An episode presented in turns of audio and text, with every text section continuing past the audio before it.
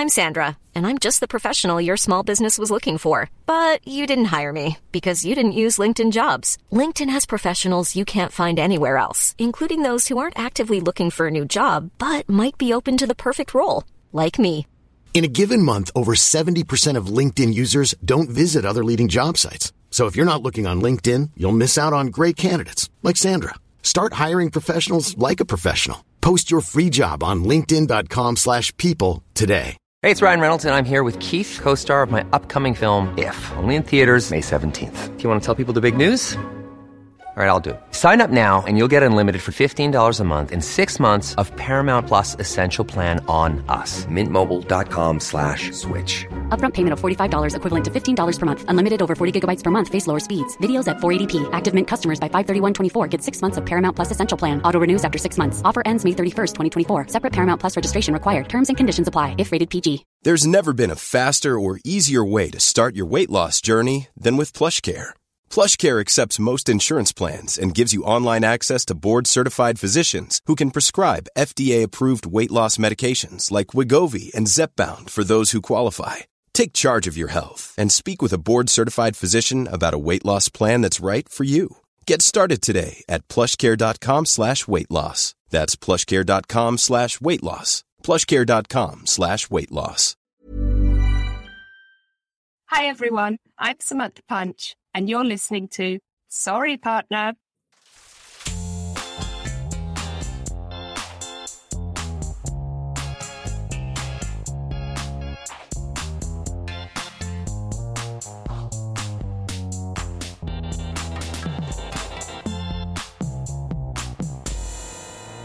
Hello, and welcome to Sorry Partner, a weekly podcast about bridge and all things interesting to bridge players, brought to you by bridge partners and friends, Catherine Harris and Jocelyn Startz.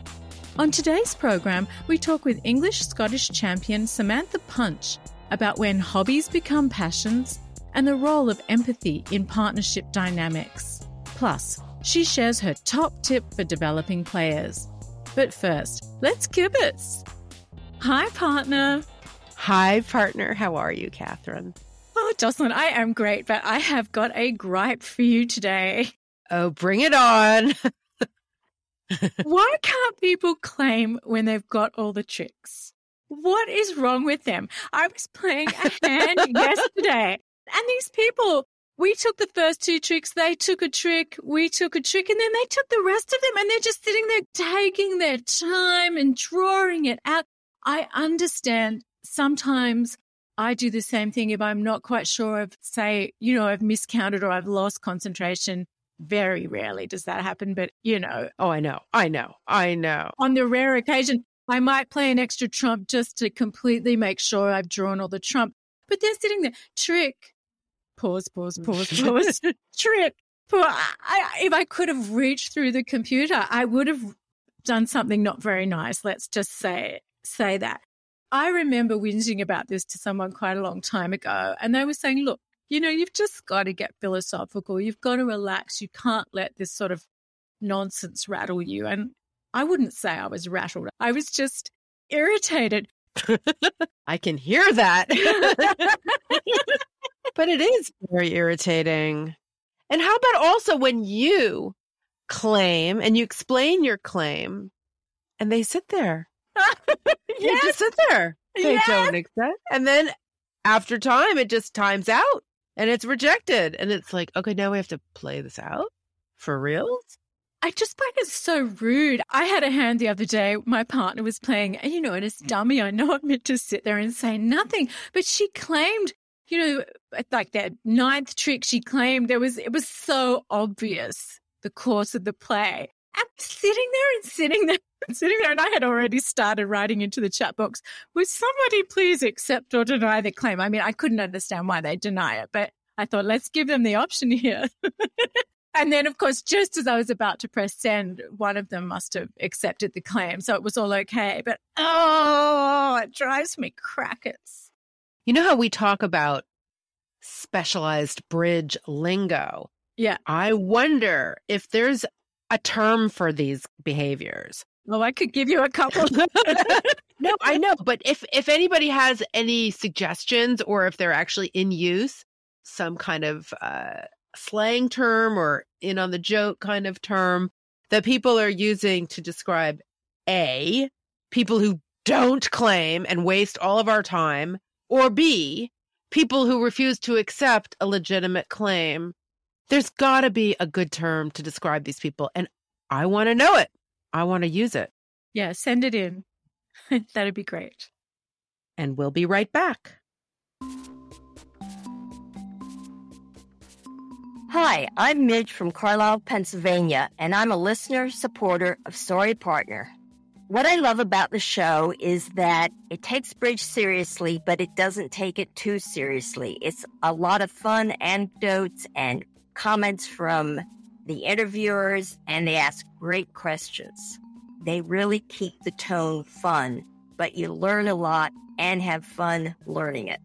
Here's how I supported the show. I went to their website and found a link on how to support the show, and it was very easy.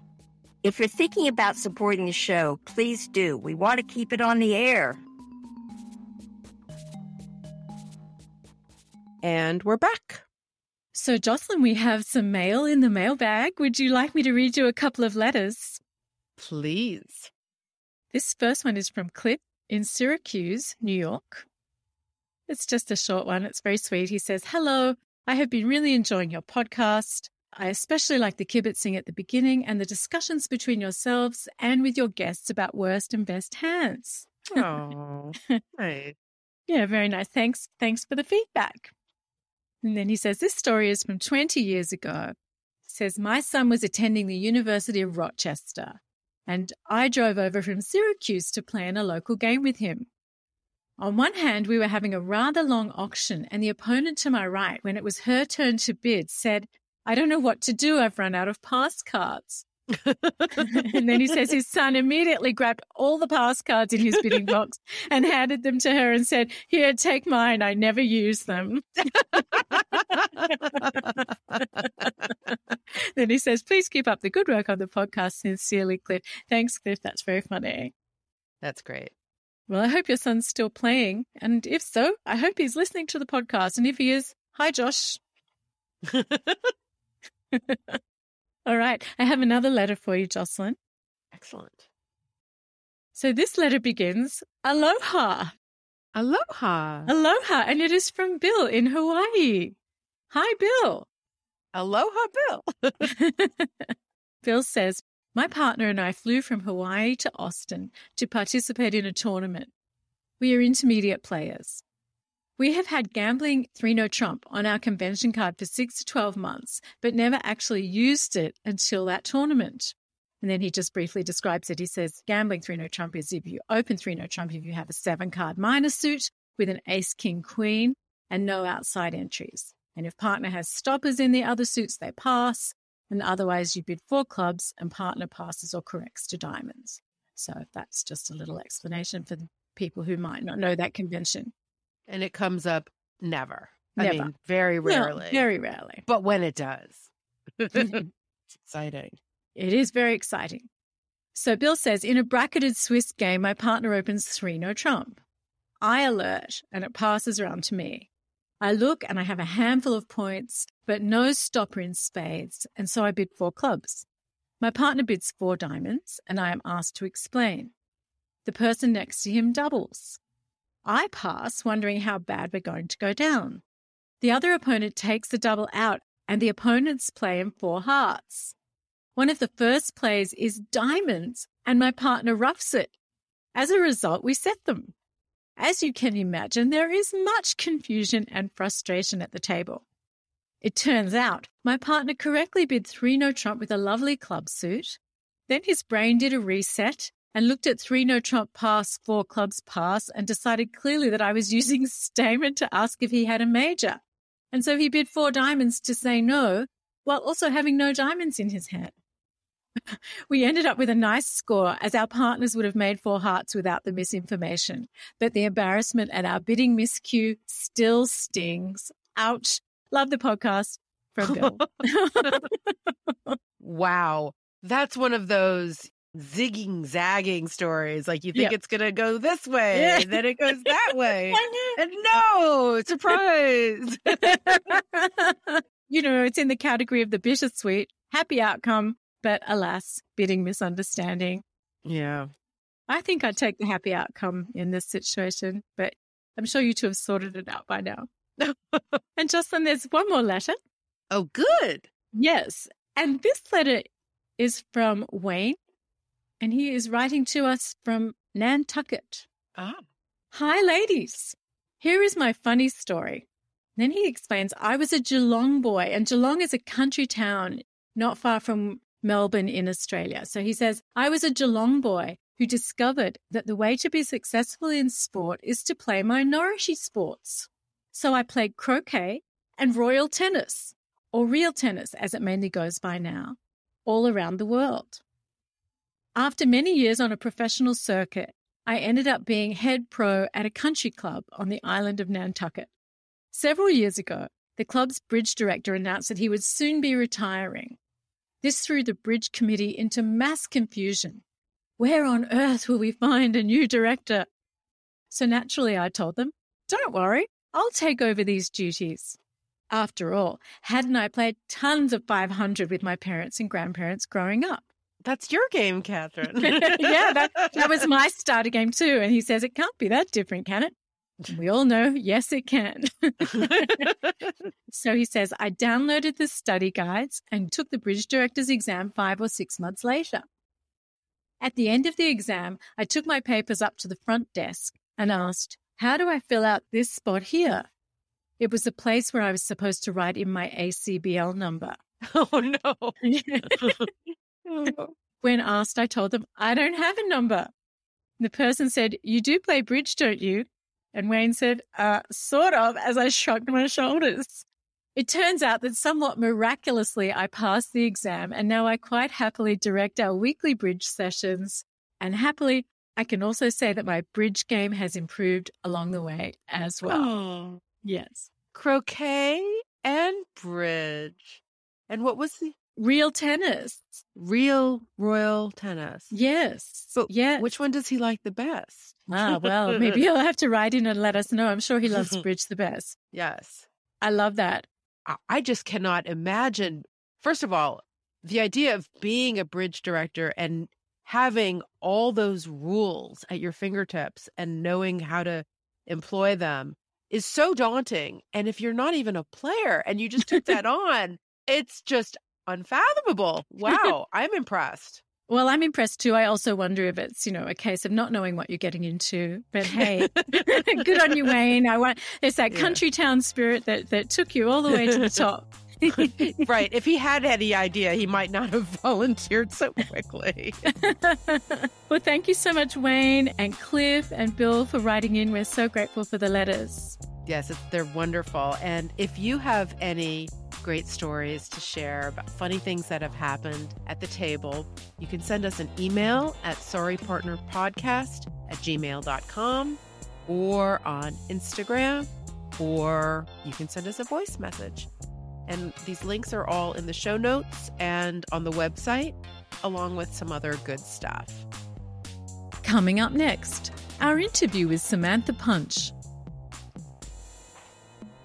English Scottish champion Samantha Punch has represented Scotland on the open team in the European qualifiers, in the women's team in the World Championships, and in the mixed team in the European Championships. She has won five Lady Milne trophies, the Commonwealth's transnational teams, and many national events. She is also a sociologist working on developing the field of bridge and mind sport. She founded BAMSA, Bridge, a Mind Sport for All, to use academic research in collaboration with bridge organizations to transform the image of bridge, to increase participation in the game, and to enhance its sustainability. We began by asking if she'd had any interesting hands lately. Okay, so I had quite a fun hand this week. I'll tell you the bidding first. I opened four diamonds, non-vulnerable against vulnerable, and it went pass and partner raised to five diamonds, and that went pass, pass, double. So now you're on lead as the doubler, and you've got two small, queen to three, ace king to four, king queen to four. What do you lead? I would think I would lead a major, but I don't love the holdings. So I was thinking maybe I'd lead the nine of spades.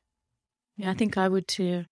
Okay, well, well done. You're taking me three off doubled, but uh, my opposition unfortunately went for uh, the king of clubs, and it's the only lead to let me make it because I had two small, void, uh, queen jack nine to six, ace jack ten nine to five. So it, the king of clubs lead let me set up my clubs.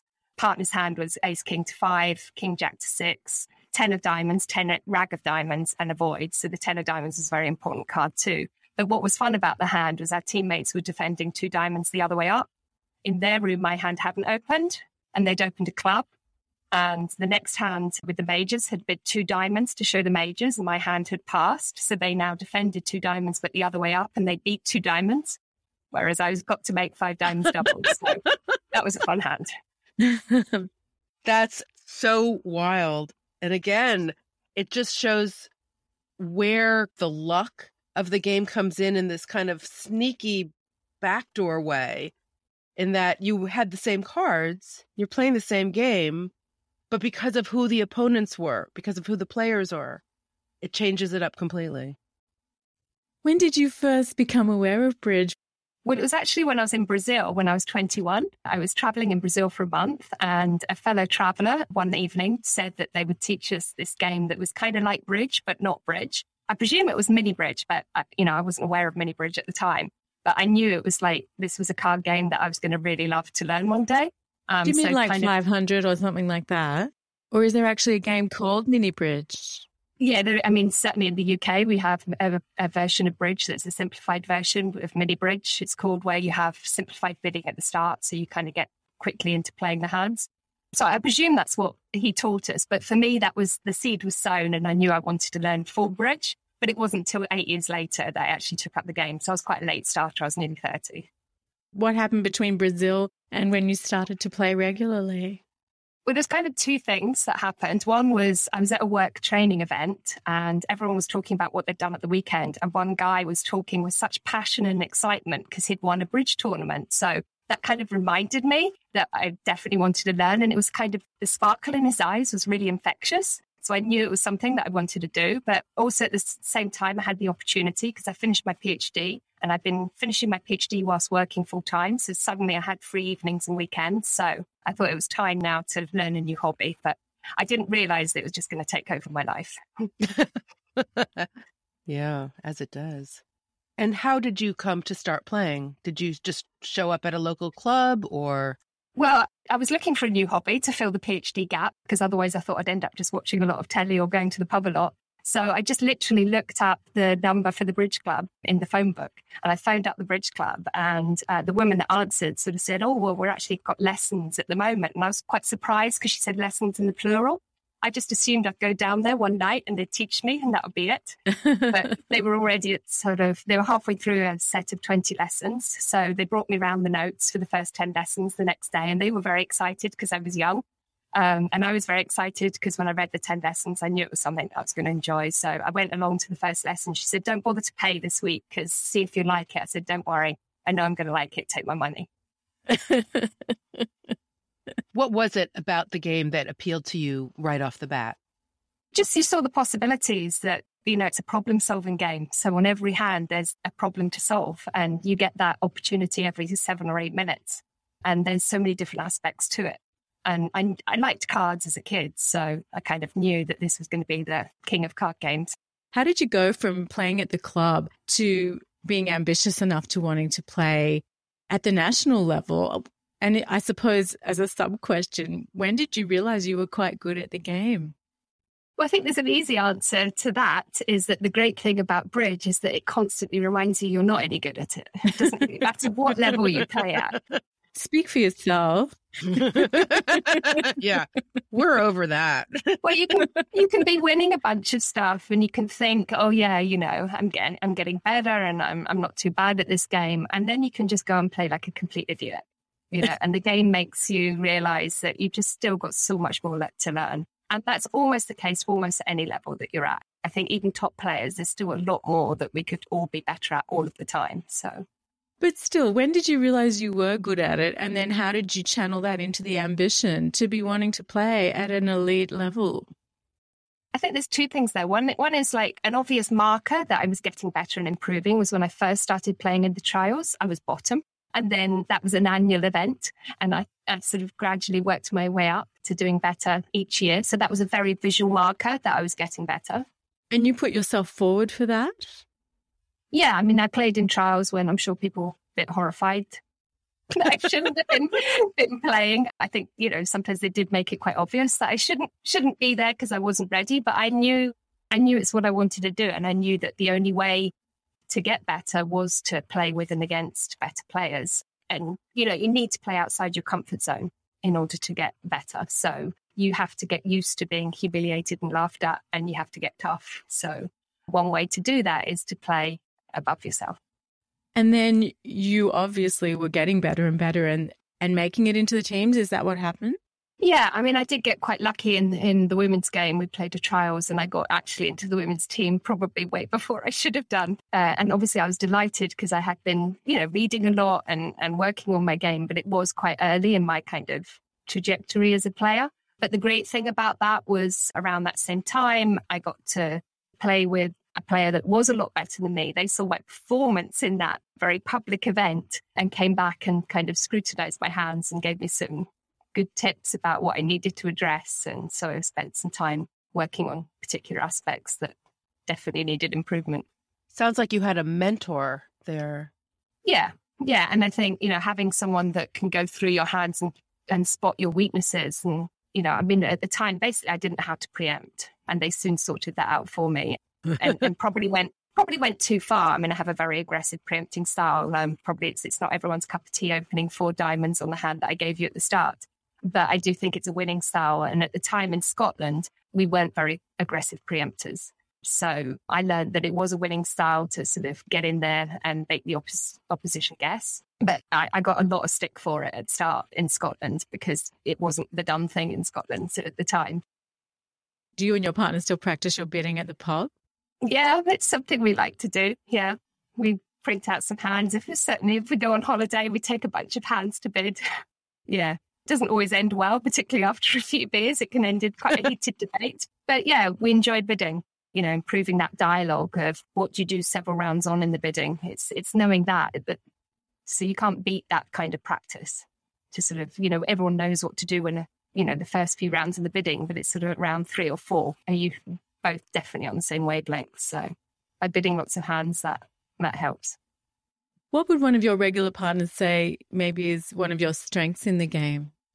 Well, unfortunately, it's probably quite a boring strength that I know my system. It's obviously a very boring thing to be good at, but it's a very necessary thing. I do find that you shouldn't really agree to play lots of stuff if you're not prepared to commit to learning it. So I do feel quite strongly about that. So I put a lot of effort in making sure I know it because I just think there's, there's so many other ways to lose imps. This is an easy way to stop losing certain imps. Um, and it's just about being disciplined and not lazy. So I like to try and do that. Well, I'll just shield my eyes and not look at my partner for a moment.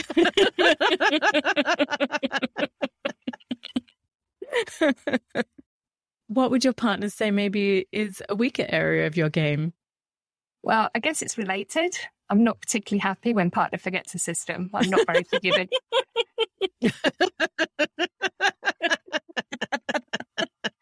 I do I do find it hard to keep my mouth shut if that happens. So it's something I'm working on.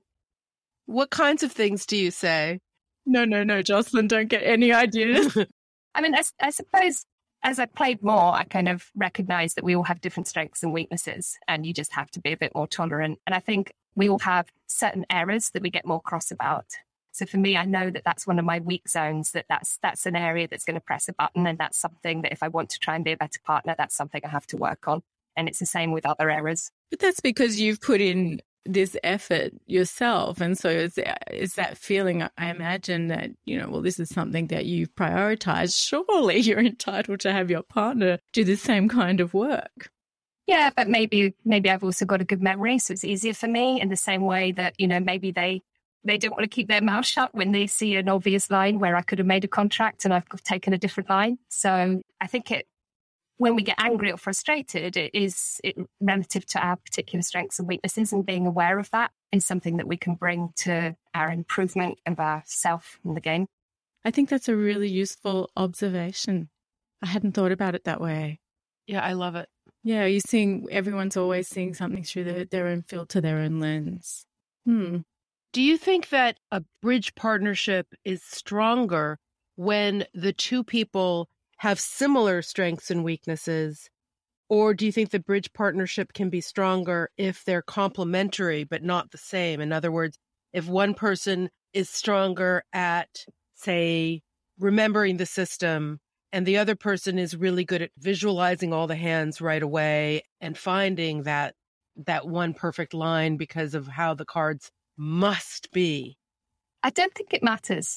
I think there's other elements of partnership dynamics that are probably more important and trying to be empathetic and understanding and on the same wavelength.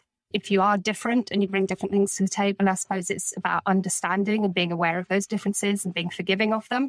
So I think those kinds of partnership aspects and dynamics are more important than whether you both have similar strengths and weaknesses or not.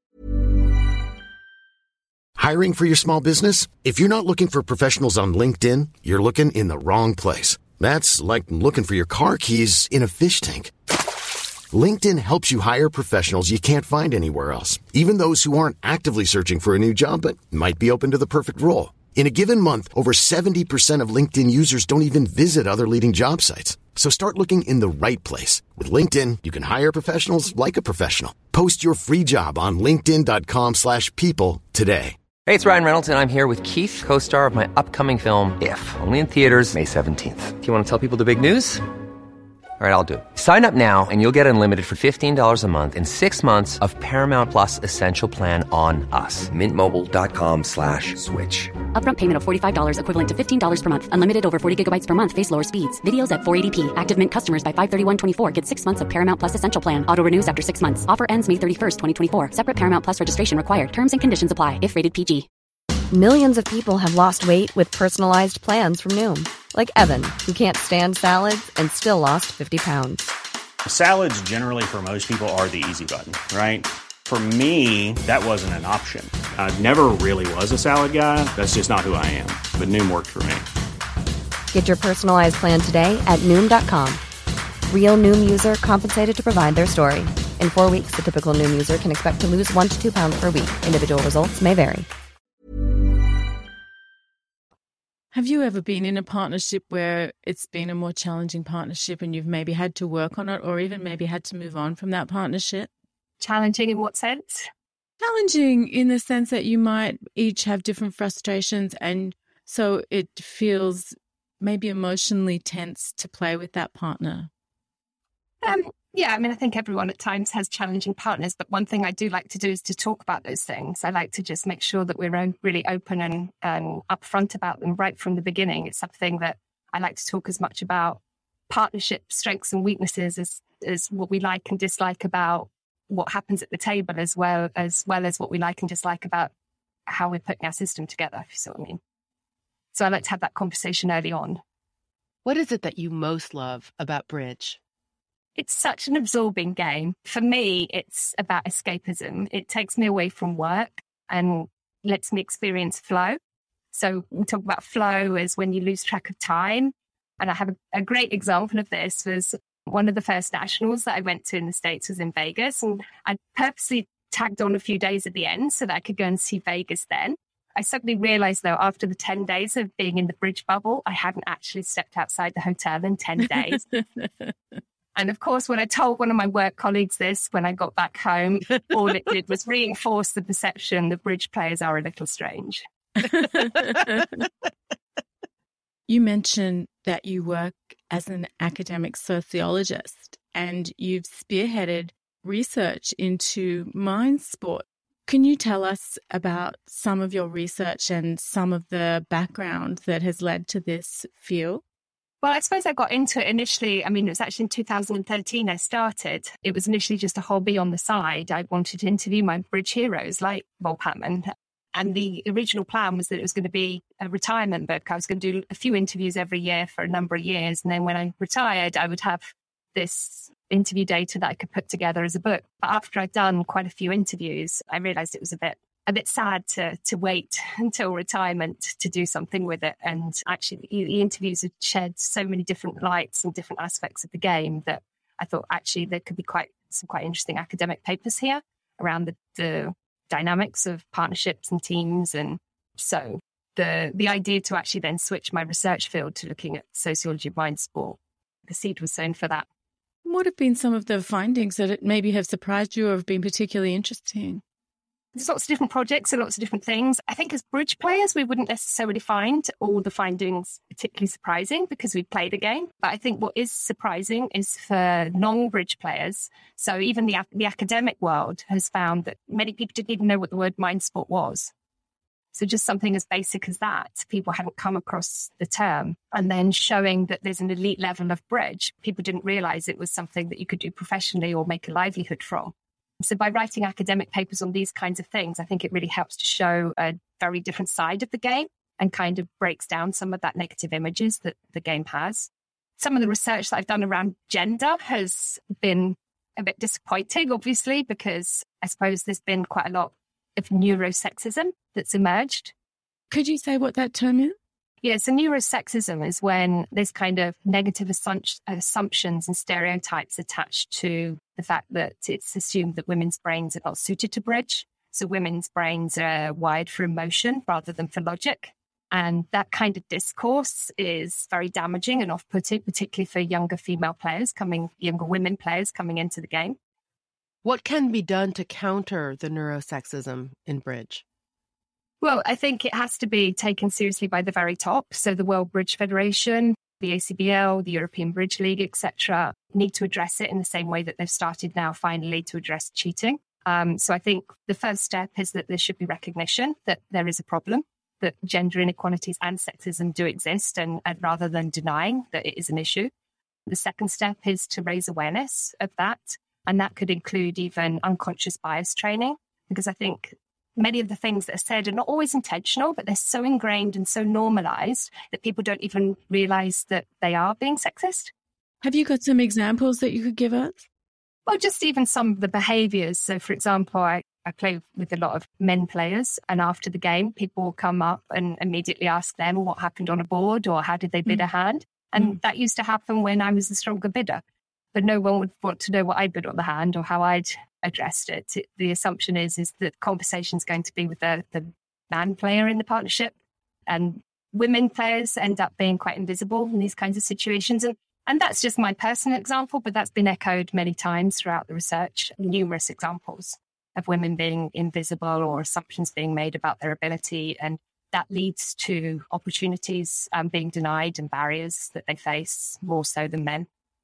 So you see a sort of top down approach, a deliberate effort by the institutions to re educate people. What about bringing women up through the ranks so that there are more women playing at the top levels?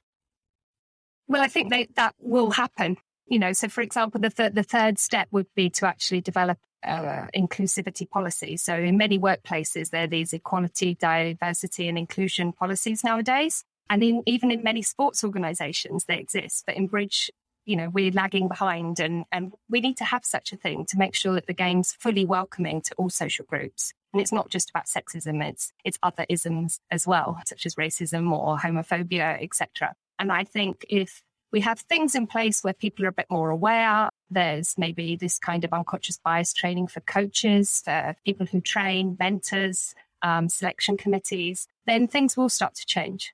And if people say it's an equal playing field because you get to the table and everyone's the same, but, but it's not. We do start from very different starting points and there's very different opportunities that are given depending on gender and class and other things. I mean, one thing I did love um, hearing was when Brad Moss was was saying that this is an issue, and it's so great when men support this kind of campaign because as a female player, if I say things like this, I'm just perceived and labelled as a troublemaker or an uptight feminist, and I'm easily dismissed. But if the top men players start saying, "Look, there's an issue and something needs to be done about it," then I think that's great for the game.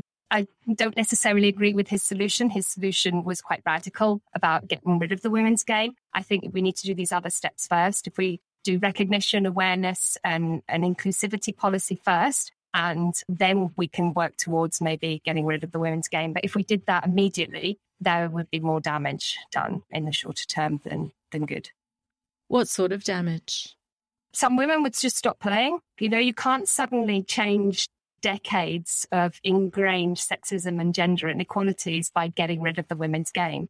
The women's game is there to address equity and to make things more equal because there is such a different starting point. And it's not just as simple as you get rid of the women's game and we'll suddenly have equality. So I think you have to have these other things in place first and then move towards it and perhaps promote mixed bridge more. But I think if you start off with something very radical, I think some women would drop out and they wouldn't have somewhere. So you'd sacrifice kind of a generation of uh, women players before things caught up. So it's ingrained on both sides, or there's these deep patterns on both sides. Absolutely. And, you know, when we talk about sexism, women can be as sexist as men in relation to bridge. And I mean, I used to make sexist jokes at the bridge table a lot because I thought, well, the men are thinking it, so I'll just say it and get it out there. But the consequence of that was that I was othering other women and making it like, well, yeah, other women are weak players, but not me, of course. And I was making jokes about women players, but kind of there was an implication there that, that that's not me because I'm competitive and tough and whatever. And I realized that that's just part of the perpetuating the cycle and is continuing to feed into those stereotypes. Even though, you know, at the time I was doing it to kind of defend myself and just make sure that I got it out there before before they said something sexist. I'd, uh, I'd get in there first. Yeah, drawing the sting. Yeah, but you know, I did realize afterwards that that that wasn't a good thing to be doing because that just kind of reinforced those that that banter of sexist jokes is not acceptable. I mean, I was at a women's event once where obviously all the men are the male cap, the men are the male captains uh, of, of the women's teams, and at the dinner, every table there's a captain's speech, and everyone made a sexist joke about women and blonde players or women players being weaker, etc. And yeah, it, it wasn't a great thing to be doing at a, a women's event. But the fact that every single male captain thought that that was acceptable was a bit shocking, really. Over the course of your research, has it affected any aspect of your game? Is there something that you started to internalize, or has there been some change in your game? Yeah, I mean, I think particularly when I was doing the interviews with a lot of top women players and they were talking about some very difficult experiences that they'd had, it made me very angry. So uh, sometimes at the table, if I perceived I was being spoken to or treated in a way that was probably because I was being perceived as the weaker female player, and I felt that they probably would not speak to me in that way if I was male, I reacted not very well. Let's put it that way. So, and, and that in the end, I, I quickly realized that I shouldn't do that because the time and place for me to do something about gender equalities is through the research and away from the table. Taking on board was only going to distract me from the game and give them some imps by me being distracted. As we all know, negative emotions are not good emotions to have at the table. So, yeah, so I, I learned to try and park it and deal with it afterwards. I, I know you, you've talked quite a lot about emotions recently on your podcast. And I do think there is an interesting point that when we talk about emotions at the table, we often refer to women being upset and men being angry. And there is kind of stronger or weaker connotations to those kinds of how labels of how we speak about emotions. And that again just helps perpetuate that women are, are weak and upset and men are strong and angry. Yeah, there's acceptable emotions for different people depending on their gender. Definitely. If there was one thing that a player could do to maybe try and address this in a day to day way in terms of their game and their interactions with other players, what would you suggest? I suppose just being aware of some things that are said can be implicitly sexist. I mean, it's hard to be aware of things, and equally, it's not about making people being so cautious and careful or feeling threatened because it's a topic that is very contentious and gets people's backs up. And that's not what we're trying to do. What we're just trying to do is kind of just raise general awareness that the bridge world is lagging behind and we do need to catch up. And if we want to get more players, we're going to get more younger women players if we kind of address these sorts of issues. And we do want we want fewer women to drop out. And and certainly the, the research has shown that some young girls do drop out because of the male dominated environments that, that they're learning in. Sam, is bridge a sport? That's an interesting discussion that could be had there. Um, currently, I'm actually teaching a brand new module, which is called the Sociology of Mind Sport. And as far as I know, it's the only module at university of its kind. There's a lot of work done in leisure studies and sports studies. So I suppose what we're trying to develop is mind sports studies and to see where it fits between academically, where it fits between uh, sports studies and leisure studies. But in a non academic sense, it's where does bridge fit between being a sport or a leisure activity. So I think there's lots of interesting things there that, that can be said about the physical and the mind coming together in bridge as a mind sport. So bridge can be physical, as we know, playing a world championship is, is quite physically demanding. But equally, there's a lot of mind issues in physical sports. So I think the two can be entwined quite a lot. Do you have a favorite tournament that you love to play? Yeah, it would be the US Nationals. I really think they should be called the Internationals now rather than Nationals because players from all over the world go. And it's just such a fantastic opportunity to play against world class opposition. I mean, I love playing the Spingold or the Vanderbilt. You often don't last very long and you can get very beaten up, but it's great for your bridge. Some of our listeners have written in asking questions, particularly about visualization and also more specifically about counting. Obviously, the two things are related, but I wonder if you have any suggestions or hacks about how to visualize the hands better and or how to count the hands more easily? Yeah, I mean, for me, I don't necessarily visualize the cards as such. For me, it is about counting out shape and points of the unseen hands. So, for example, as soon as uh, dummy hits, I work out partner's potential point range and possible shapes. And I can do that by either reconstructing their hand or declarer's hand. And I have to move, I switch as the game progresses. I switch between working out declarer's hand or partner's hand, depending on what's more known. And then once you've got the shapes, the high card points are easier to place. So yeah, it's about reconstructing the unseen hands. And another thing that helps with that is say partner makes a lead. So you can see what partner's led, you can see dummy, you can see what you've got. It's working out the exact remaining pips. So, and I say those to myself. So if partners say led a club, I work out and say to myself, well, it's the nine, eight, and six that are missing in that suit. So then later in the hand, if he plays a, say, the six of clubs, I don't have to worry at that point, is the six of clubs high or low? I remember that it was his lowest possible club. So therefore there's suit preference nuances there that I can take from that. And I find that kind of thing really helps. But with all of these things, it's hard and slow to do it when you first start doing it, but as long as you practice on every hand and force yourself to do it on every hand, it gets quicker. That's the big as long as. yeah, it's, it's hard work. I mean, the late Justin now, you know, said in, in his interview with me that you have to be disciplined and you have to learn not to be lazy. And working, if you work hard on every hand, there's so many things you can work, you can work out. But I do think some people don't do that on every hand. But if you do, you'll you'll get quicker at it, and and then it will reap dividends for you. Is it like a fitness? Do you think you get better at it and stronger at it? Definitely. I mean, people talk about being bridge fit, and I think that's where the pros have their edge. They play day in, day out. It's very hard for us amateurs who have other other jobs and, and lives to turn up at a bridge tournament where you're turning up and you're tired. Whereas the bridge pros can be bridge fit, they can be rested before an important tournament. They've had plenty of time to read their system. They're not squeezing in their system reading in the evenings or on the plane on the way over. And definitely for the full time pros, you know, they're doing this day in, day out. So lots of it becomes more automatic and they're not having to work so hard to work things out because they, they've just seen these situations so many times before. What's the funniest thing that's ever happened while you were playing bridge? Well, it was at the Spring Fours quite a few years ago in England. My partner was in three no trump and he had nine top tricks, but he was so certain because of the bidding and the play to that point that he could make a couple of over tricks by taking a finesse. So, of course, the finesse lost. And the opposition kept asking, well, where's the ace of spades? Because the ace of spades was going to be his ninth trick. And obviously he had it. But he was so cross at what had done, what he'd done and what had happened that he couldn't speak. So the opposition kept asking. So eventually I just said, oh, it, the ace of spades has fallen on the floor. So then they started looking for it. And I just found it very funny, but he didn't really see the funny side because yeah, it's it's not a good thing to go off and game at teams. You might try it at match points, but yeah, but he was so certain the odds according to him, were so great. So That would have been an interesting conversation after the game. Yeah, it was quite fun to wind him up a bit about that. What's the strangest or most unusual or perhaps unexpected place that you've ever played?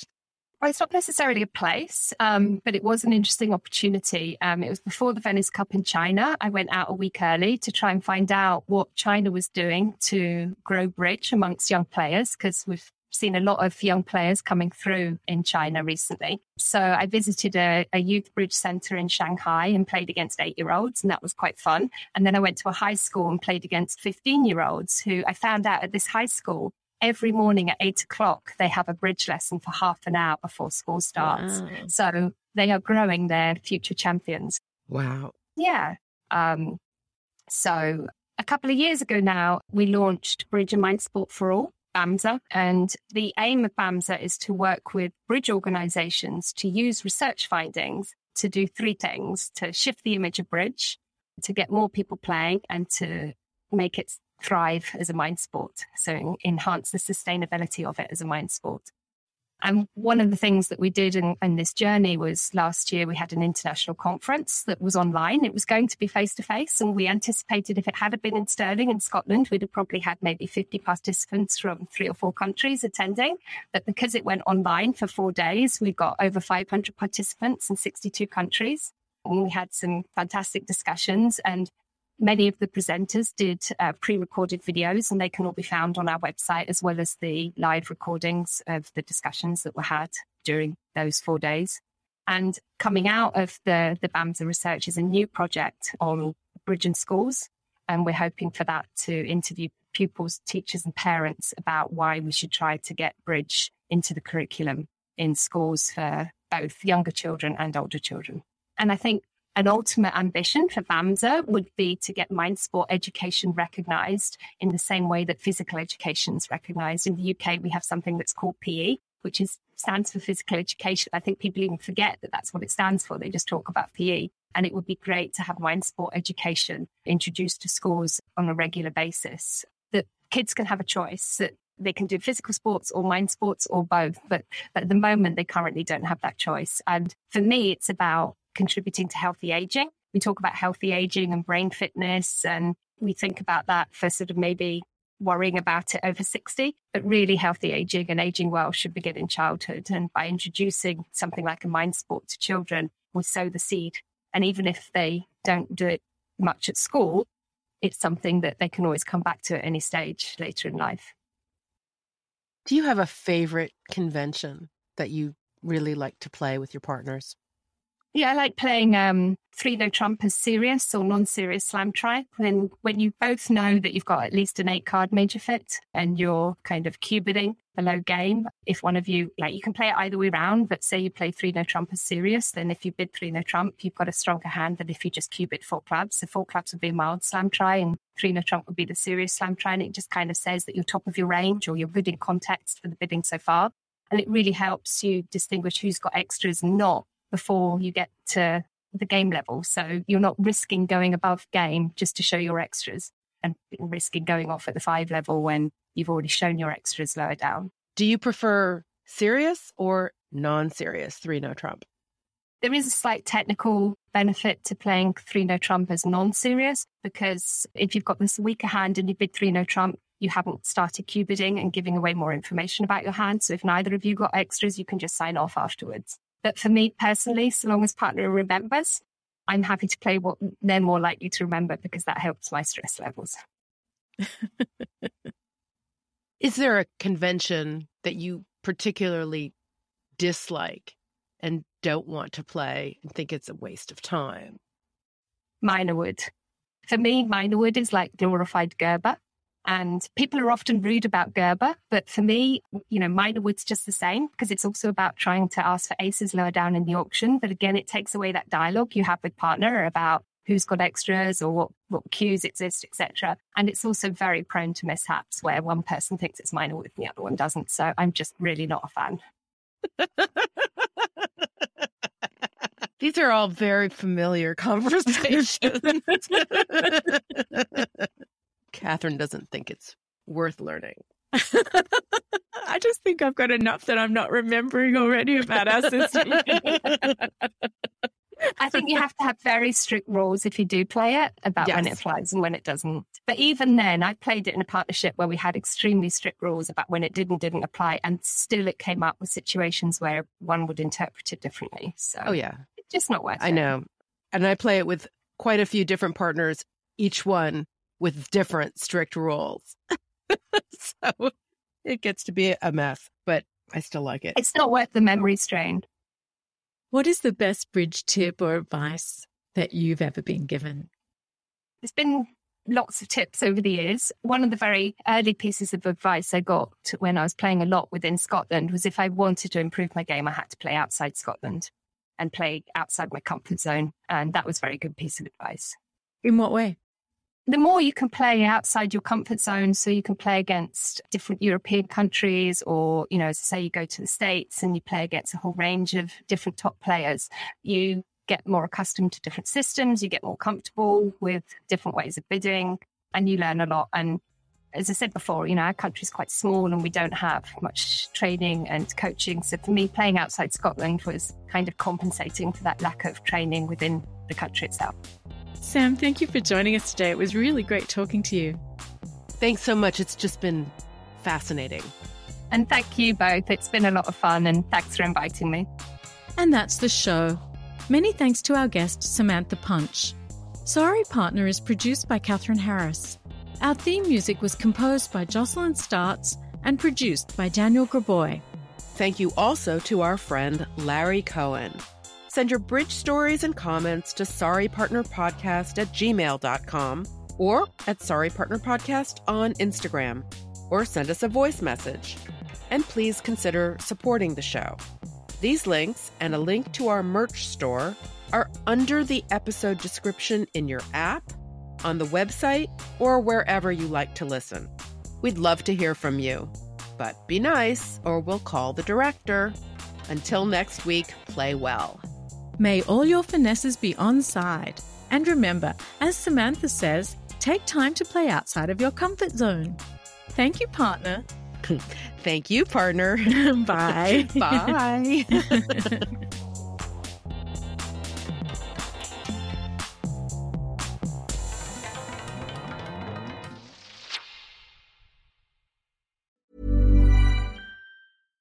Hi, I'm Daniel, founder of Pretty Litter. Cats and cat owners deserve better than any old fashioned litter. That's why I teamed up with scientists and veterinarians to create Pretty Litter. Its innovative crystal formula has superior odor control and weighs up to 80% less than clay litter. Pretty Litter even monitors health by changing colors to help detect early signs of potential illness. It's the world's smartest kitty litter. Go to prettylitter.com and use code ACAST for 20% off your first order and a free cat toy. Terms and conditions apply. See site for details. Even when we're on a budget, we still deserve nice things. Quince is a place to scoop up stunning high-end goods for 50 to 80% less than similar brands. They have buttery soft cashmere sweaters starting at $50, luxurious Italian leather bags, and so much more. Plus, Quince only works with factories that use safe, ethical, and responsible manufacturing. Get the high-end goods you'll love without the high price tag with Quince. Go to quince.com slash style for free shipping and 365-day returns.